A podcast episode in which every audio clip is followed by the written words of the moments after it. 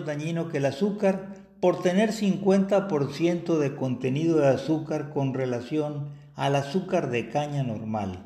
Claro, si la miel de abeja es pura, pues cada vez es más difícil conseguirla de calidad. Ahorita le inyectan fructosa a los panales de crianza en los apiarios para que produzcan más rápido miel. A esto estamos llegando, y no es fácil conseguir miel de abeja pura, solo que la consigamos del monte. En el caso del azúcar mascabado, en el mercado van a encontrar más azúcar de caña pintada de melaza. ¿Quién pudiera pensar que buena parte del aceite de olivo está adulterado revuelto con aceite vegetal. Uno tiene que aprender a identificar el buen alimento. Entonces se da, por ejemplo, el caso del aceite de olivo, hay que buscar cuál es el más adecuado. En estos tiempos parece que el aceite de olivo español extraído en frío es el de más calidad. Nosotros buscamos opciones donde se produzca aceite de olivo en México porque lo importado también tiene menos credibilidad. Aquí en América, solo algunos fabricantes que tienen más ética, los que manejan eso de buena manera. En Europa el aceite de olivo tiene un sello de garantía de calidad y así es como se maneja. Y aquí en América no hay ningún sello de calidad. En los Estados Unidos hay una garantía que está validando la calidad del producto, pero también falta credibilidad en la industria. Consumir la vitamina D hablando de las vitaminas en los pescados, aunque no va a ser suficiente el consumo, tenemos que usar complementos por un tiempo. Yo he estado haciendo en los últimos dos años mediciones de vitamina D en los pacientes y veo que tienen aproximadamente la quinta parte de lo que debieran de tener en México. Sí, y, y en Estados Unidos es algo parecido. Las cifras de vitamina D están entre 20 y 30 y su nivel debiera ser por lo menos en 70. La vitamina D es la supervitamina que va a entrar en todas las funciones del cuerpo. Es la vitamina más importante y por eso hay que mantener bien su nivel. En las situaciones de alerta, la vitamina D es la que nos va a defender, nos va a ayudar a seguir adelante de la problemática que tengamos, sea cualquier padecimiento crónico o grave. Seguimos ahora con los minerales. Los encontramos los minerales en escasas cantidades en los vegetales verdes. Hace 40 años bastaba que comiéramos unas pocas de espinacas y lechugas para obtener los minerales que ocupábamos. Pero ya en las tierras, ya las tierras se acabaron los minerales, ya que tantos químicos que les han metido ya no hay minerales. Lamentablemente a nosotros nos aleccionan para que distribuyamos esa información que más conviene a los fabricantes de alimentos y medicinas y por eso eh, eso hace aumentar el número de enfermos. Con relación a las vitaminas, fundamentalmente se encuentran en los vegetales y también en los alimentos de origen animal, por ejemplo el complejo B, se va a encontrar más que en ninguna parte en la yema de huevo. Ya ven que nuestro médico nos prohíbe la yema de huevo porque hace daño, eso está algo alejado de la verdad. La yema de huevo tiene aminoácidos que casi no van a encontrar en ningún otro alimento. Las vitaminas del complejo B, aparte del huevo, se encuentran en las vísceras de los animales, por ejemplo el hígado de vaca. Por eso lo debemos de consumir una vez a la semana y si hay más requerimientos hasta dos veces por semana. Tenemos otras vitaminas que tienen que ver con la visión en los ojos. Están en los vegetales verdes a través de ensaladas y licuados verdes. Y la vitamina C la destruye el organismo y entonces no tiene mucha utilidad.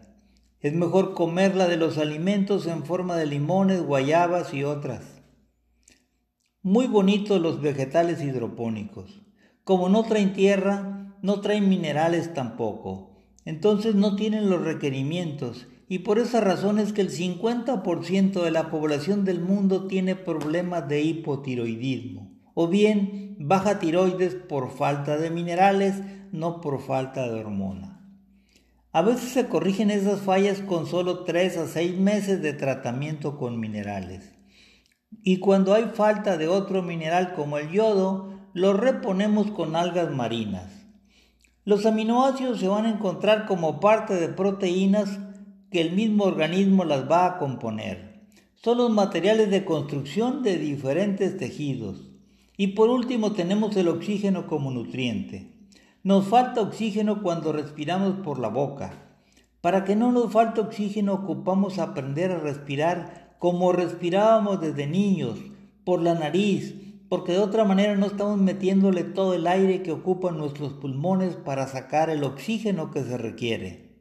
Nos ayuda la respiración por la nariz y la respiración normal adecuada sana que se hace con la panza, como la que hacíamos desde niños y usando los músculos entre las costillas. Intenten agarrar aire. Para agarrar más tienen que inflar la panza y cuando ya no puedan, muévanse de izquierda a derecha para agarrar más aire como si fuera un fuelle. Esos son los nutrientes y el oxígeno también es fundamental para todas las funciones de todas las células del cuerpo. Hay otros ayudantes como la coenzima Q10 que ayudan a meterle más oxígeno a las células y que son antioxidantes. Hay algunos que como complemento pueden ser de utilidad, como es el caso del precursor de la coenzima Q10. El oxígeno también puede ser inyectado como si fuera eh, eh, lavativa y el que inhalamos en el aire. Este es un episodio del Dr. Miyazaki. Se titula ¿Qué comer en la diabetes? En cuanto al contenido de la alimentación, primero hay que considerar que el combustible principal del ser humano es la grasa. La grasa ha sido el combustible principal del ser humano a lo largo de su historia, pero en los últimos 200 años, desde que se da el desarrollo industrial, ha venido cambiando el combustible principal a carbohidrato. El ser humano ha vivido miles de años de la grasa, no de las proteínas, y lo último fue consumir vegetales. Los componentes grasas y proteínas eran fundamentales y los carbohidratos que se tomaban solo provenían de las frutas de temporada. La comida principal estaba basada en la cacería y secundariamente en la pesca. La recolección de frutos ya fue una tercera opción. Actualmente nos la voltearon en realidad por el desarrollo industrial y el consumismo que se ha venido desarrollando por los dos últimos siglos. El interés económico nos ha llevado a consumir el combustible carbohidratos que tiene la cualidad que dura muy poco su efecto, pues al comer carbohidratos al ratito ya se nos bajó la comida y uno quiere comer más. En cambio, cuando consumimos la grasa, que comemos chicharrón o tocino en la mañana, vamos a estar satisfechos por lo menos hasta el mediodía y con la fruta y los carbohidratos en poquitas horas ya desapareció el efecto. Este combustible nos obliga a estar comiendo continuamente, me refiero a los carbohidratos. O sea, que entre menos grasas comamos, más hambre nos va a dar y más vamos a estar comiendo para obtener el combustible que ocupamos en el cumplimiento de todas nuestras funciones. Aquí lo más saludable es que nuestra dieta o alimentación esté basada fundamentalmente en grasas. Cuando hablamos de grasas, no estamos hablando de grasas procesadas. Las grasas procesadas surgieron hace un siglo con los aceites vegetales que empezaron a producirse para sustituir a la grasa animal. El problema es que los aceites vegetales casi en su totalidad a excepción del aceite de coco, se van a hacer azúcares, a diferencia de las grasas animales que esas no se hacen azúcar. Esa es la razón por la que es más saludable el consumo de grasas naturales. No todas las grasas son malas. Hay grasas buenas como las de las semillas de calabaza, semillas de cacao, las nueces y las almendras. Igualmente hay compuestos vegetales que tienen grasas saludables como las aceitunas y el aguacate que nos brindan una gran fuente de energía. Ahora, ¿por qué las grasas animales se han vuelto malas? Se han vuelto malas y dañinas por la cantidad de químicos que se han venido usando en la crianza de estos animales. El problema es la crianza principalmente de vacas en la que se inyectan antibióticos y hormonas para que no mueran y que engorden más. Esto es aplicable también a los pollos y al pescado, a los que les dan además un alimento artificial químico. El primer uso fue para engordar pollos en 1950. Hubo una epidemia en las granjas agrícolas y empezaron a utilizar un antibiótico llamado tetraciclina que venía en cápsulas de 50 miligramos. La vendían no solo en la farmacia, sino en cualquier tienda de abarrotes. Todo el mundo empezó a usar las tetraciclinas chupadas para la molestia de garganta. El primer objetivo fue controlar las infecciones de las aves, pero se dieron cuenta que las gallinas y los pollos aumentaban de peso hasta cinco veces. De ahí en adelante durante el último siglo se han venido usando más los antibióticos para engordar y proteger a esos animales de las infecciones y aparte de eso les daban hormonas. Hasta los deportistas aparecen en los exámenes antidoping contaminados con sustancias como estas. Se las aplican a los animales y porque quizás comieron unos taquitos de carne asada por ahí salieron mal en los estudios. Se han dado así muchos casos de nadadores, futbolistas y boxeadores. De manera que si nosotros tenemos suficiente grasa consumida diariamente, vamos a estar tan satisfechos que no vamos a ocupar mucho más, si acaso algún complemento. Las grasas malas son las grasas procesadas que empezaron a usarse para el procesamiento de casi todos los alimentos envasados empaquetados o embolsados.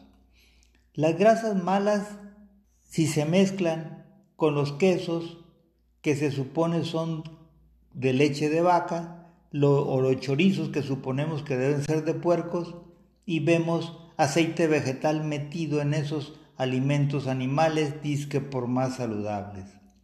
Una ocurrencia de los fabricantes de alimentos y medicinas que se inventaron la teoría que la grasa animal era dañina y causante de infartos y muertes en los humanos. Esa era la única manera de obligar a la gente a que dejara de consumir la manteca de puerco y el cebo de res para los guisos y empezar a consumir los aceites vegetales. Si hay algo que causa los hígados grasos o las grasas de órganos internos, no van a ser los chicharrones, no son las grasas animales, sino que son las grasas vegetales, los aceites vegetales que se transforman en azúcar. Y ese exceso de azúcar va a convertirse en el cuerpo en grasa acumulada alrededor de los órganos.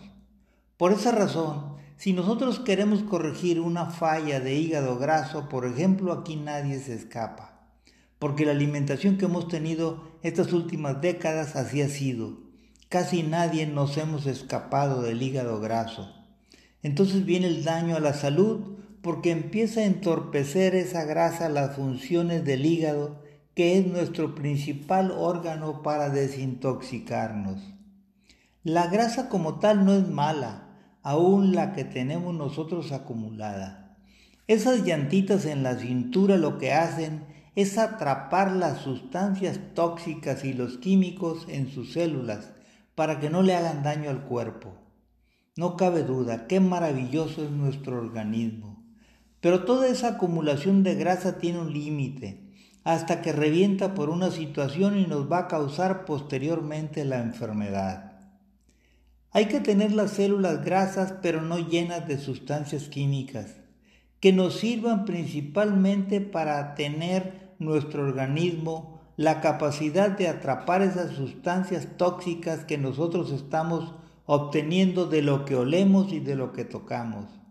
Por todos lados agarramos químicos. Un cuerpo más saludable va a ser aquel cuerpo que tenga menos toxinas. Veamos ahora para qué nos sirven las grasas. Como combustible, como regulador del metabolismo, pues las células grasas producen las hormonas del hambre y de la saciedad. No son tan simples las células grasas, hay que tenerlas en buen estado, con la menor cantidad de toxinas y químicas, y de verdad van a cumplir una función extraordinaria metabólica. Así se producen la hormona leptina, le avisa al cerebro cuando nos llenamos, y la hormona grelina, que le avisa al cerebro cuando tenemos hambre. Estas dos hormonas son producidas en las células de grasa. No se conocen las funciones completas que tienen estas hormonas, pero sí se ha descubierto durante los últimos años que allí está la regulación de nuestra velocidad de trabajo del organismo y de todos nuestros órganos. El segundo grupo de nutrientes de los alimentos son las proteínas. Son indispensables para la construcción de todos los tejidos del cuerpo, de los diferentes órganos. Sus componentes, ¿verdad? O sea, las de las proteínas son los aminoácidos. Una parte los produce el cuerpo, 11 de ellos, se llaman aminoácidos no esenciales y el resto, otros nueve, tiene que tomarlos del exterior. Son los llamados aminoácidos esenciales. Hay algunos más importantes como por ejemplo el triptófano, que es un precursor tanto de la hormona del sueño, o sea, la melatonina, como de la hormona reguladora del estrés, que es la serotonina. El aminoácido de la leucina estimula la producción de insulina. El aminoácido histamina, que forma parte de la hormona reguladora del sistema inmune histamina y también de la hemoglobina de la sangre. El aminoácido trionina, estimulante de producción de anticuerpos y de colágeno, que es la pega de todos los tejidos. Los otros aminoácidos esenciales son la isoleucina, la metionina, la lisina, la fenilalanina y la valina. Las proteínas también sirven como combustible, además de que sirven para construir tejidos. Por esa razón, cuando una gente come proteínas de más, el organismo va a usar lo que necesita y también se va a transformar en combustible, se nos puede hacer azúcar. ¿Y entonces cómo vamos a regular el consumo de proteínas? No es bueno consumir proteínas de más. El requerimiento de proteínas del ser humano es un gramo por cada kilogramo de peso. Dependiendo del padecimiento, a lo mejor se tiene que restringir en muchos casos al 50%, por ejemplo, en las personas que tienen enfermedades crónicas como nefropatías o cánceres. ¿Y cómo calculamos el consumo de proteínas? Si consumimos carne, por cada 100 gramos de carne hay 20 gramos de proteínas. Un huevo tiene 7 gramos de proteínas. Los lácteos también por cada 100 gramos son 20 gramos de proteínas. El pescado por cada 100 gramos 10 gramos de proteína. Entonces las proteínas en ese sentido son fundamentales para la vida, pero el consumo si es moderado está muy bien. Los carbohidratos es lo que más tenemos lo que más consumimos en todos los supermercados, pues están en el 85% de los productos de estas tiendas. Ahorita viene azúcar hasta en los quesos y es fructosa regularmente o un derivado de alcohol. Se añadió a los refrescos la fructosa porque costaba 50% menos que el azúcar de caña. El problema de la fructosa es que es adictiva más adictiva que las drogas, así como la morfina. O sea que si uno empieza a comer ese alimento que trae más fructosa, nos van a dar ganas de seguir comiendo más.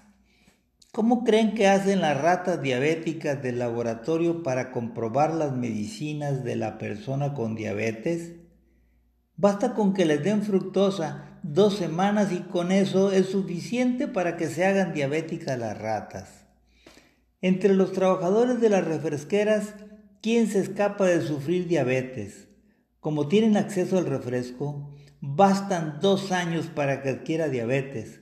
Con un refresco diario que se tome, suficiente durante dos años para adquirir la enfermedad.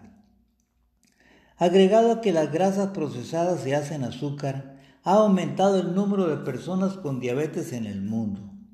Se han agregado otras problemáticas como los sustitutos del azúcar, que son los endulzantes artificiales, que ciertamente suben poco el azúcar, pero tienen el problema de que estimulan la producción de insulina por parte del páncreas y posteriormente la resistencia a la insulina, con lo que nos da un efecto dañino mayor que el del azúcar. Y entonces la gente engorda por el uso de endulzantes artificiales más que por el consumo de azúcar. Se hace una situación muy parecida a la de la persona con diabetes en que se elevan los niveles de insulina en la sangre y se estimula el crecimiento de todos los tumores. La insulina puede hacer crecer un tumor benigno, sea un quiste mamario o de ovario, y lo puede hacer crecer hasta 5 o 10 veces más. Y si es un tumor, tumor maligno, con mayor razón. Resultado del uso de los endulzantes artificiales. Hay algunos endulzantes más naturales, sustitutos del azúcar como la stevia orgánica. La miel de abeja es un endulzante natural